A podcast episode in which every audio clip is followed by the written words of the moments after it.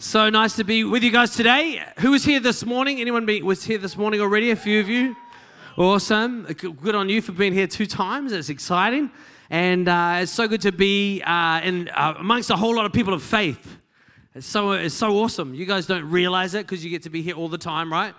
But it's so cool to be to come in this morning, to come in this afternoon, just to, to praise God with people passionate about connecting with the reality of who Jesus is. It's so such a powerful thing to be part of. And sometimes, you know, we can forget that. True? Yeah, we can forget that. It's easy to forget how good things are while they're happening, right?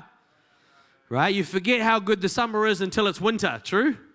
Then you're just like, oh, Jesus, take me back, you know? And it'd be a shame if we didn't realize just how powerful God is at work amongst us. Because sometimes you've been, if you've been here a while, you know it's two fast songs, two slow songs, a couple of notices right? And then you've got one more praise in you, right? And then someone gets up, waves their hands around, talks a lot, right? The, that you sort of that's the that's the same thing. And, and do you know what? It actually is pretty much the same thing all the time. But God's doing something different. God's wanting to do something different. God's transforming. God's working. And you know, God, I, I really believe. Just as I was just as I was coming in this afternoon, I just I really believe that God wants to impact people's lives. God does a whole lot of different things. So sometimes we just, God just influences us. He puts good people around us and we hear a good thing each week. But I really believe that God actually wants to impact. And across, particularly across the fast, it's not really just about soaking in God's presence, but God actually wants to make an impact in where you're at. And He actually wants to shift some direction. And so I really believe that some of you need to open your heart and say, God, shift me if I need to be shifted. Move me if I need to be moved. Realign my focus so that I can achieve what you've called me to achieve. Amen? We have the logo in our church and it's got an arrow in the middle of it. And the reason there's an arrow in the logo of a church, right? It's not about that little arrow is not about what we believe about Jesus. You know, most church logos are a cross of some sort right? That's their logo about what about Jesus. We've we've got a logo that's about the people in the church. And that's actually we don't believe that Equippers Church is an arrow. We believe Equippers Church is a quiver. Everyone say quiver. Right? That's what that, if you don't know what that is, that's a place you keep arrows right? And it's actually the arrow is about the people in the church. And, in, in, in Isaiah, the Bible says that, that we are fashioned as an arrow, and God hides us in his hand and he places us in his quiver. And I, we, I believe 100% that God has a unique purpose for each and every individual on earth who's still breathing whether you know it or not, whether you're prepared to believe it or not. Even if you're here in this place tonight, or if you're anywhere tonight and you think, I don't even believe in God, you know, God believes in you. God has a plan, God has a purpose for you, even that's bigger than your ability to disobey Him. God's plan and God's purpose is bigger than your ability to disobey Him. God will still use you for His purpose, whether you know it or not, whether you get the blessing from it or not. God will still work in and around you for His purpose because that's the definition of the word God. That means if there is a God, that's what He does. Because God is the God who's in control of things, who's working things, who's moving things in and around us. And it can be, we can be part of the flow of what God's doing or we can be working against it. We can be 100% working against it, or we could be 1% working against it. Here's the trick when you've been in church for a while you know how to look like you're 100% on board. Okay, don't nod your head, don't nod your head, don't give it away, don't give it away. We know how to look like we're 100% on board, but in moments where God speaks to us, God's not speaking to us much about the bits that are on board. Most of the time, God's speaking to us about the thing. You know, when you tune a guitar, the, the, the strings that are in tune, you just leave them. The process of tuning a guitar is identifying the bits that are off key and either stretching them up, putting them under more pressure, or loosening them off. Right? And you know, that's what God does when He tunes our life. All the different strings, some of them are bang on, right? Fine. God doesn't talk about those, doesn't mean they're not awesome, right? But God is addressing tonight some things that need tightening up, and He's identifying some things that need winding back in our life so that we can actually hit targets for God. Amen? Amen. Uh, just ignore that first slide. I couldn't. Sometimes the title's the hardest part. Does anybody know what I'm talking about? I'm just like, I'll call it begin again. And then every time I look at it, I think might be the. When, wait, you, when we get to the end, you'll see how dumb that title is. Is that all right? just trust me. Just you know, if I know dumb, I know dumb. So just trust me. That's dumb. Okay, I want to talk about this guy, oh, and I want to talk first of all. Here we go. You have to turn on first. You can you can live your life, but like this. You can wake up in the morning, then you can see what happens, then you can go to bed disappointed, and then you can wake up in the morning and see what happens and then realize it's the same as yesterday. So get used to that. Then you go to bed not quite so disappointed. Then you wake up in the morning, you see what happens. It's the same old story, different day of the week, pretty well normal. Go to bed and then you ha- then you're set. You can do that till you die. Right? And a lot of people, a lot of people in the Western world, that's what New Zealand's part of, once you have a little bit of money, you, your mentality in life shifts, and you shift from an adventure mentality and you shift to a hospice mentality.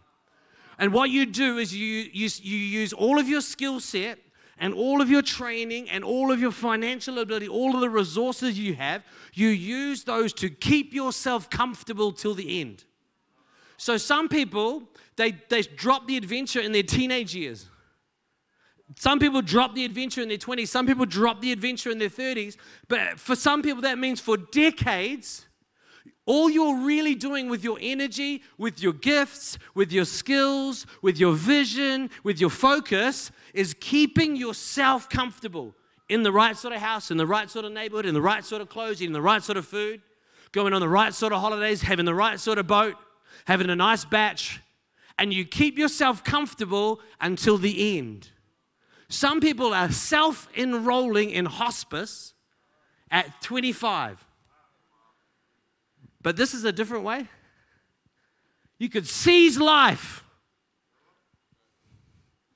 That means to grab hold of it as if it didn't want you to get it. Chase it down. Catch it. Oh, I've just got no life. You, you don't get a life, you have to go and catch one. You have to hunt it. You have to find it. It's hiding in the bushes. You've got to sneak. it. It's ready to run away from you and leave you in the hospice. You've got to catch it and escape. Right? This is biblical proof that the fast is not correct. It's on there on the screen. Eat bread with gusto. How many paleo diet people have got here? You're wrong. You're just wrong eat bread with gusto. And I was looking, in Genesis, I was looking into the Hebrew of this word gusto, and it seems to, it seems to point towards the idea of just a little bit of tomato sauce, some mozzarella, and some basil. That's, that's what it means to eat bread with gusto, right? Drink wine, not the whole box of the Blenheimer, but drink wine with a robust heart. God takes pleasure in your pleasure. Dress festively. Come on, stand up, Scott. Dress festively. Every morning, stand up, Scott. Look at this. This is, this is where you, even if you're Scott, you can build up from here. I'll talk it through for you. It says, so stay there, Scott. I chose you because you've got that model physique. Spin around, face that there. So it says you should don't don't skimp. There's two things the Bible would teach you about fashion. Both of these things, Pastor Scott is sorely lacking in. It says, don't skimp on colors and scarves. Two things you need to get into. I know if Pastor Ed was here, this would be a totally different sermon. Right? Shout out to Pastor Ed with a scarf on, no doubt. Don't skimp on scarves and colors, right? Now, I'm not a big colors sort of guy, but I, what I've started with is you can, from Kmart, Kmart, that's one of your shops. Is that one of your brands? Me and Scott is from Thames. I'm from a southern, more southern version called Paraparaumu. It's the same thing in a different place. Grab a seat, Scott. But the tip is this: twelve dollars for a pack, a packet of these. I think it's in total eight socks, so two, four pairs, right? And very colorful. That's why I've started. Also underpants. I'll keep them to myself. But um, you got to start somewhere small and allow God to develop your skills. Okay? Don't skimp on colors and scarves. Relish life with the spouse you love. If you're married, you can read between the lines. Each and every day of your precarious life, right? Because each day is God's gift, and it's all you get. For the hard work of staying alive, if you can stay alive all of today, do you know what you get as a prize? Tomorrow. So you should grab hold of the day, make the most of it. Grab whatever turns up, grab it and do it. And heartily, this is your last and only chance at life. There's neither work to do nor thoughts to think in the company of the dead where you are surely headed. Amen. People love it when I preach because it's encouraging. Nobody talks about dying as much as Christians do. Have you noticed this? My non Christian friends, they never talk about dying. They talk about so and so passed away and we never speak of that person again.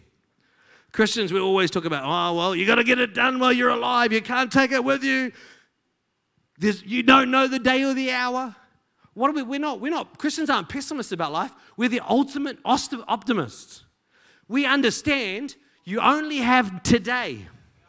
No, none of you know whether tomorrow even exists. It's only an idea for all of us. In the morning, it'd be like, wow, our idea came true. we had a dream about tomorrow, and here it is. I, I, one of my favorite things to say to people is, Are you living the dream?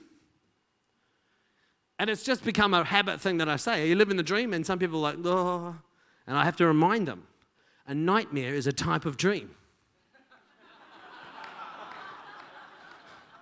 are you living the dream?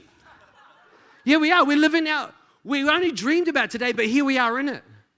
We're only dreaming about tomorrow, but let's, God willing, we'll be in it and we'll be grabbing it and we'll be engaging in what God's called us to because we're spirit led, because there's something inside of us that's on fire, because God is moving within us. Hey, isn't, isn't He? Yeah? Oh, I just heard there was supper after. That's why I'm here. Well, that's, oh, that's good enough. Okay. Go to the next level. Come on, what could God have for you?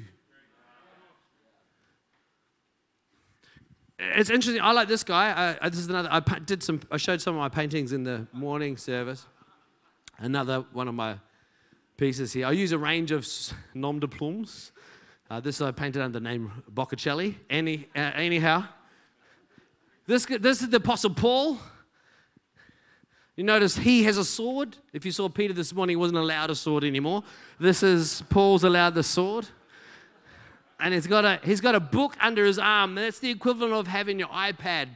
Because when Paul started writing books, cool people weren't doing it. Like it, only business people wrote in books, not thinkers. he started writing books because it was this new technology. And he thought, if I can, I can grab this new technology, I can write in these books and I'll get my sermons out. Because what he'd do is he'd write in the book and then he'd give it to one of his mates to go to a town that he couldn't get to, and his mate would go there, like Timothy or Epaphroditus would go there, and they didn't hand out the book for two reasons. There was no photocopier, and the other reason is most people couldn't read. Right? So Timothy would stand up with the writings and then he would act it out as if he was Paul. He would use Paul's accent, Paul's jokes. He would hunch over like Paul. He'd point at them. I'm just imagining these ones now, right? It was like the original live stream, but it, and those books, it would be even better. We should do live stream like that. I'll preach this. You drive out. One of you drive out south and pretend to be me. volunteers? Any volunteers? Uh, there's not many people qualified. We'd need to hit you on the head really hard before we send you. But, uh, but these books that Paul wrote that became the original live stream versions of sermons, he was writing them because he couldn't get there because he was stuck in prison. Otherwise, he wouldn't have written them at all. He was just trying to reach out further and they happen to become the Bible. The book of Romans, Ephesians, Philippians. These were books that Paul wrote because he couldn't go and visit the church. He didn't really care about writing. He just writing on the way. And, and God used his little side project to build a Bible that could be the foundation for a system of thought that's literally transformed the world. Paul wasn't even trying to do that. In fact, the book of Romans, which is one of the most systematic pieces of theology, theology, theology in the New Testament, he wrote that book to the Roman church to raise some money so he could get to Spain. It was a fundraising letter. And God's like, that's a really good piece of theology he's written there. We'll use that in the Bible. We'll file that in the Bible thing. That's really good. But but the Apostle Paul wasn't trying to write the Bible, he was trying to transform the whole world. And God used these side things that happened on the way to transform the whole world. Right? Without a doubt, the Apostle Paul's the most influential Christian to ever have lived. And possibly hard to win, not hard to win the argument that he's the most influential human being to ever have lived. You know, this idea of of individual human rights, and 16 year olds should be allowed to vote. These ideas are based on the writings of Paul. You know the idea that women should be paid the same amount as men? Based on the ideas of Paul. You know the idea that I don't have to go to church if I don't want to go to church? It's in the Bible. Individual freedoms that our whole society is built on are in his writings. Without the Apostle Paul, there's no Martin Luther, and there's no Martin Luther King Jr. Because it's Paul who wrote, God has broken down every dividing wall. There's no slave, nor free, nor male, nor female, nor Greek, nor Roman, right? As Paul who wrote that thing down. He's this influential human being who's transformed our lives in ways we'll never fully understand. Possibly without the Apostle Paul, there's no uh, renaissance, there's no scientific revolution, there's no information technology revolution. It was driven by his thinking that created the economies that we live in that have shaped our lives today. We can't be as influential as the Apostle Paul, but he's just one arrow. He had one target, we have one, I'm one arrow, I've got one target. Matt's one arrow, he's got one target. Probably Matt has got two or three targets. He's a pretty high achieving character. But the reality is, for all of us, we've got something to hit. Correct? This is what it started out like for Paul. So his name was, first of all, Saul. That's a whole other story. But he was uttering out threats everywhere he went. He's threatening the church, and he gets these letters and he's going to go to Damascus outside of Jerusalem. That's where the, the, a lot of the Christians had fled to all these other cities. So he's like, I'm going to chase them down. So he gets these letters to go to Damascus to authority to find the followers of the way. That's the first name for Christianity. It's still the best name. It's, Christianity is not a belief system, it's a way. It's a way you live a day. Because the word way and the word day are uniquely connected in all of our thinking. A way is not more than a day. A way is how I'm going to live today and how I'm going to live tomorrow, right? It's a day, it's a way, the way of Jesus, right? And he wanted to bring them back to Jerusalem, men and women, he wants to bring them back in chains. As he was approaching Damascus on his mission, a light from heaven suddenly shone down around him. He, he's impacted by the presence of God. He falls to the ground and he hears a voice saying to him, Saul, why are you persecuting me? And he says back, Who are you, Lord?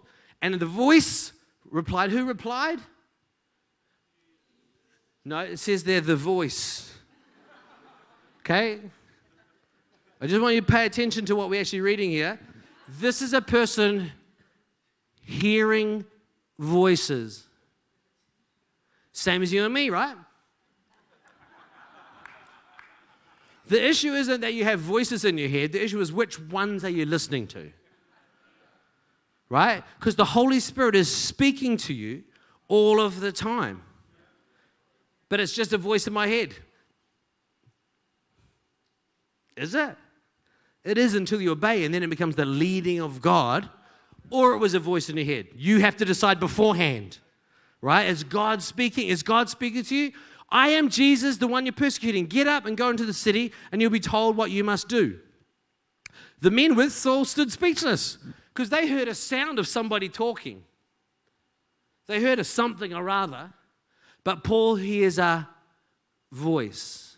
Do you know, I wonder how many Christians in church hear a sound of someone talking, but they don't hear the voice of the Holy Spirit speaking to them. They see, oh, yeah, no, how was shout? It was, oh, it was awesome. There's all this sound. It's amazing to be in the presence of God, hear the sound of someone talking.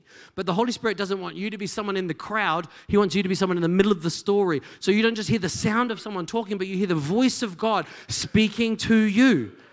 Why would God speak to me? Well, do you know what? One of the things you've got to remember is you're in a much better position than this guy. This is the guy God chose to use to change the world. How close is he to doing a good job of living a Christian life so far?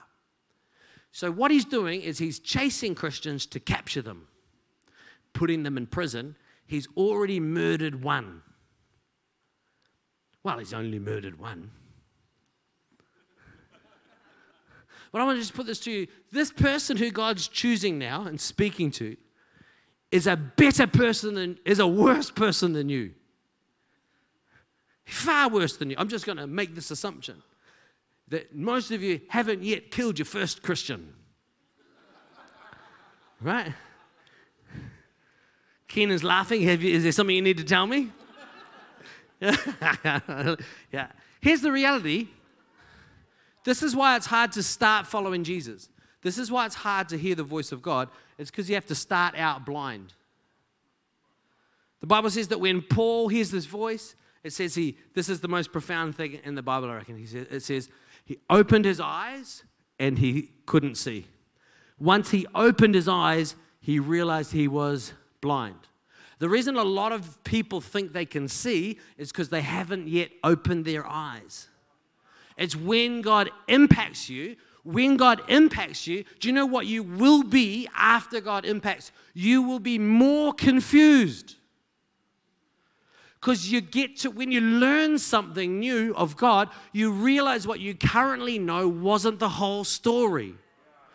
So you actually feel less informed because when God reveals Himself to you, you realize there's an infinite amount that you don't understand, and the tiny bit you do, you used to think was the whole story. Right? So when we open our eyes, we suddenly find out we're blind. And how many people are like starting out blind?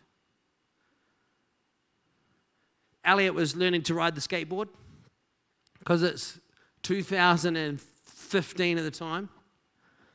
It's not how I learned to ride the skateboard. He learned to ride a skateboard by watching hours of YouTube content. This is how you do this, and this is how you do that, and this is how you do this, and this is how you do that. LearnToSkate.com. It's amazing. Except you still don't know how to skateboard. Right? Because you only know how to skateboard when you stand on the skateboard in the driveway. And then you start doing this for hour after hour after hour after hour, and then you can do an ollie that high. This is, this is what I love about teenagers is teenagers are good at being blind. Ah, we'll see what happens right? And just get good at apologizing for knocking things over. But what happens for adults is we get less and less comfortable looking stupid. What I've learned to do is to start the day by looking in the mirror and building myself up by saying this You already look stupid. you might as well just go for it. People already dislike you. You think that's crazy, but that's the freest place you can possibly be. I can literally stand up here and say whatever I want. I'm not going to, because some of the things, some of those things are unsavory, right? They're not beneficial, right? But some of us are still trapped with the feeling of I don't want to get started because I'm gonna look stupid. I heard God speak to me, but I can't see where I'm going. I definitely heard God say, Go into the city, but I'm blind. How does God expect me to go into the city if I'm blind? God expects you to get bruises on your knees. That's how He expects you to go. God expects you to trip, God expects you to stumble. God, but God is still expecting you to move forward into His purpose. And if you can't do it blind, you'll never do it at all. Because you never get to do something good first the first time and through to the 1000th time that you do anything, you do it badly first. Every person who can walk has definitely fallen over tens of thousands of times.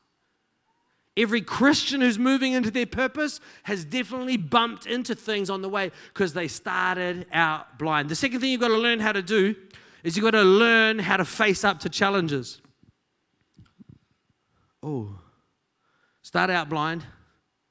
Paul gets into Damascus, and this amazing miracle happens. The slides for which are missing. And Ananias prays for him, and he can see again. And so then, check this out. Then Saul starts preaching, and his preaching becomes more and more powerful. And the Jews in Damascus couldn't refute his proofs. I, I love that.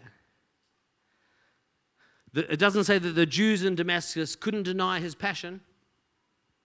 It says that Jews in Damascus couldn't refute his proofs about Christ. Did you know you can prove Christ? There's actually logical reasons why it's intelligent to trust in Jesus. Do you know there's logical reasons to understand that if the Holy Spirit isn't keeping the world together, then nothing is? And that's what scientists believe. Nothing is. Well, why is that more logical than the, the fact that we believe the Holy Spirit's keeping the world together? It's actually not, right? So they couldn't refute his proofs that Jesus was indeed the Messiah. After a while, some of the Jews plotted together to kill him. They were watching for him day and night at the city gates so that they could murder him. But Saul was told about their plot. So during the night, some of the other believers lowered him in a large basket through an opening in the city wall. Do you like this guy? Some of you are like, oh, not, not really.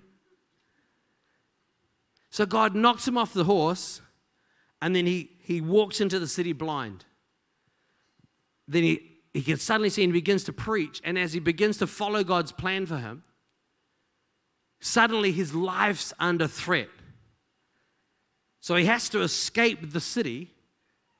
So he gets up on the wall, he climbs into a basket, and off he goes. Which is pretty awesome, isn't it? Except this bit here where he, he climbs into a basket. If you've heard this story before, how many people have heard this before? you sort of think this is normal, right? At the end of the night, what we're all going to do is we're going to go to the top of the building, and then Pastor Matt and Pastor Scott are going to lower us over the edge in baskets. Because that's the only way to move forward into our promise. Yeah, it's in the Bible. We think this is normal, but it's not. Because um, if I had to get into the basket, this is the first thing I would say. I'd say, Who made this basket? And then I'd be up on the city wall and be like, um, what about this basket? Is, who made this basket? Well, how many, how, many, how many kilometers has this basket done? What's the, what's the theory behind this basket over here? Right? And then once I found a basket that I felt was put together right, according to my basket like preferences, that a basket I felt was going to make the journey over the wall safest and with the right amount of style, because we've got different values, right? My next question would be who made the ropes? Well, what about these ropes? And what about, I don't, you know, I don't, I'm just prepared to admit this before everyone. I don't know a lot about first century rope making, but I, I'm pretty confident it's not as good as it is today. Right? Oh, who made these? Who made those? Oh, who made the, and then do you know what my final question would be? Uh, who are these clowns holding the ropes? right? Can I see some numbers? I want to see a training diary from each of these characters. What qualifications have they got to be the official church rope holding guys who do the basket lowering at the end of the services? Well, here's because see, here's the challenge: is our when the Holy Spirit speaks to us, we embrace a new challenge, and let's say we're brave enough to start out blind, and then we become so powerful in it what happens to the walls around us? Those walls we built around us to protect ourselves, what do they do now?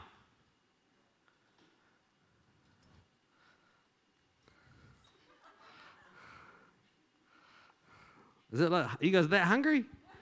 No, just uh, every single thing that makes you confident and secure at one point in your life, oh, I need to do this because that makes me confident.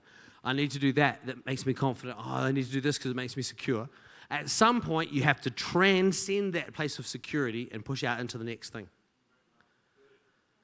Very, very often, when God begins a process in you, he, you have an encounter with the Holy Spirit where you suddenly see more and then you begin to be more powerful, and then the thing that prevents you is these securities that hold you back. It's, it's amazing uh, talking with people who are thinking of going to Bible college and all the walls around them that are trying to prevent them. Or people who are thinking of doing some more studies or starting a business, or even some people thinking of getting married, but they feel really insecure about the decision. But you know, right through your life will be a series of moments where you have to stand in a place of security and step forward into a basket. And you never can achieve the purpose that God's called for you. You'll never be able to move forward into everything God's got for you if you keep debating what's the best basket. If you keep having an opinion about rope making and if you keep just quizzing the people on the wall of how far, you know, how long ago was it that they really went to the gym? I know they've got the little key tag on their keys, but, you know, really how good are they at this rope lowering type scenario? See, people my age, so I'm 43, some of my friends are like, oh, you know, church is just sort of boring. It's like, well, I'm just not really getting anything out of it. I'm just like, oh. Two fast songs, two slow songs, sermon, Holy Spirit speaks to you. Slap people on the back afterward, tell a few jokes in the foyer. I'm like, what are you trying to get out of it?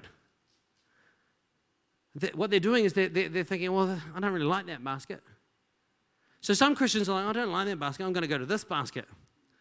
Or I'm going to go to that basket. I'm going to go to this basket. Do you know what? Do you know, it doesn't matter what basket. You've got to be in a basket. Right? And you've got to trust the people around you are going to lower you over the wall. Is Equippers Church the best church that's ever been invented? Is this the best way of doing church? No, it's our way. It's our basket. Right? If you want something that will get you out of your securities, that will, the securities that will ultimately kill you, if you want a way to escape the hospice in the middle of the night, where this is us, this is what we do right? If you want someone to bust you out of the mental home, this is what we do, right?